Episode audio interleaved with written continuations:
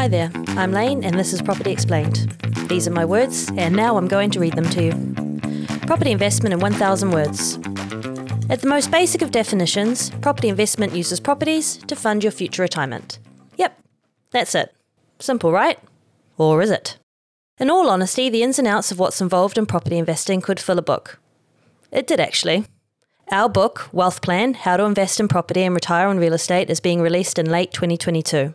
But for now, in this article, you'll learn the core basics of property investment in just 1,000 words, starting now. Question one What is property investment? As we've already said, property investment is buying property for the purpose of creating wealth. Now, there are two ways of potentially making money. Number one, rent paid by tenants, or number two, house price growth, otherwise known as capital gains. Question two What do I need to be a property investor? Great news you don't need to be a millionaire. You don't even need to be rich, to be honest. In practice, you only need two things to get things rolling. Number one, you need your own home with some equity in it. Number two, you need a job to service the mortgage. Service is a fancy way of saying you have enough money to pay back the bank the money it lends you. So, no, don't go into this thinking you need stacks of cash in your bank account. You don't. Many Kiwis invest in property with less than five grand. Some investors will get 100% loans. Most of them, actually, in the end.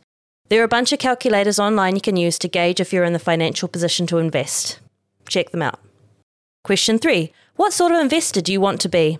Great question. Because really, when you strip up all the detail, there are only two types to choose from. Number one, buy and hold. Number two, buy and flip. If you're a buy and hold investor, you buy property and rent them out for the purpose of holding onto it for the long term to get the most capital gains out of it. Some buy and hold investors are passive, so they buy the new build and let it sit for 20 years. Some are active, which means they actively build wealth into their properties, which increases the rent substantially. Then they leave it for 20 years. The alternative is the buy and flip strategy, or flipping, as it is more commonly known. This is where you buy a property that needs some work, you renovate it, and then you immediately sell that property on. Question four How do I choose a good investment property? You'll hear cash flow a lot in investment circles. Cash flow is the money that goes in and comes out of your investment property's bank account. So if you were to put it in an equation, it would be cash flow equals rent minus mortgage minus rates minus insurance minus tax.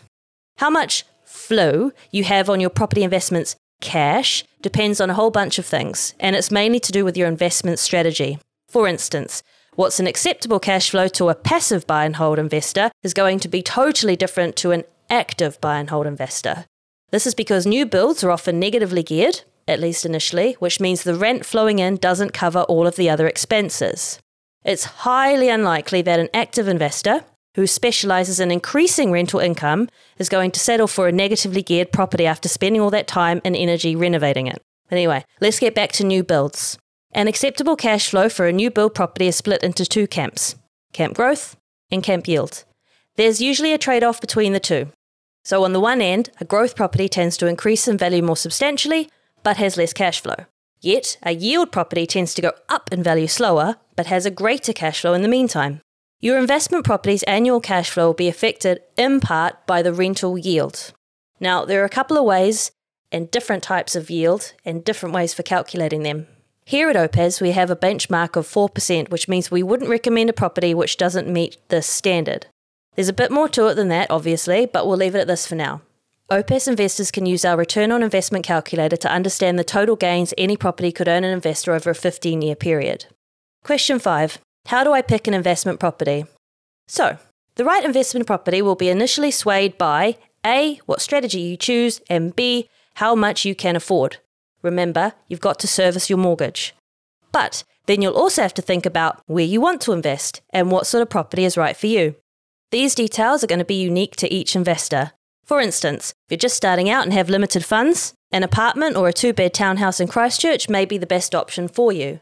But once you get a bit more established and you've got some more money behind you, it's likely you'll want to break into the more heavyweight areas. For instance, a standalone property in Outer Christchurch, a three or four bedroom townhouse in Auckland, or a dual key apartment in Wellington. Regardless, you're always going to want to look at the where to invest first. This is because you want your property to tick the boxes of A, long term equity gain, as well as B, a reasonable yield. Both of these points are market led, which means the property you choose will perform differently as per the region of your chosen market. This is why the frustrating answer for every investor's question, what's a good rental yield in the city I'm investing in, is it depends. This is where you need to do your own calculations to work out what sort of cash flow or yield you'll get for your property. Question six How do I get a tenant for my investment property? Okay, so you've got your property, let's say. Now what do you do? It's vital to use a property manager. You'll pay them a percentage of your rent to look after the house and the tenant. That way, you don't get the tenants 11 pm calls when they've locked themselves out, or when the tap breaks, or if the shower's cold. The property manager will sort all these issues for you, as well as help you set the rent, run inspections, organise any maintenance, and vet the tenants. They can also give you a rental appraisal, which is the predicted rent for your new build property.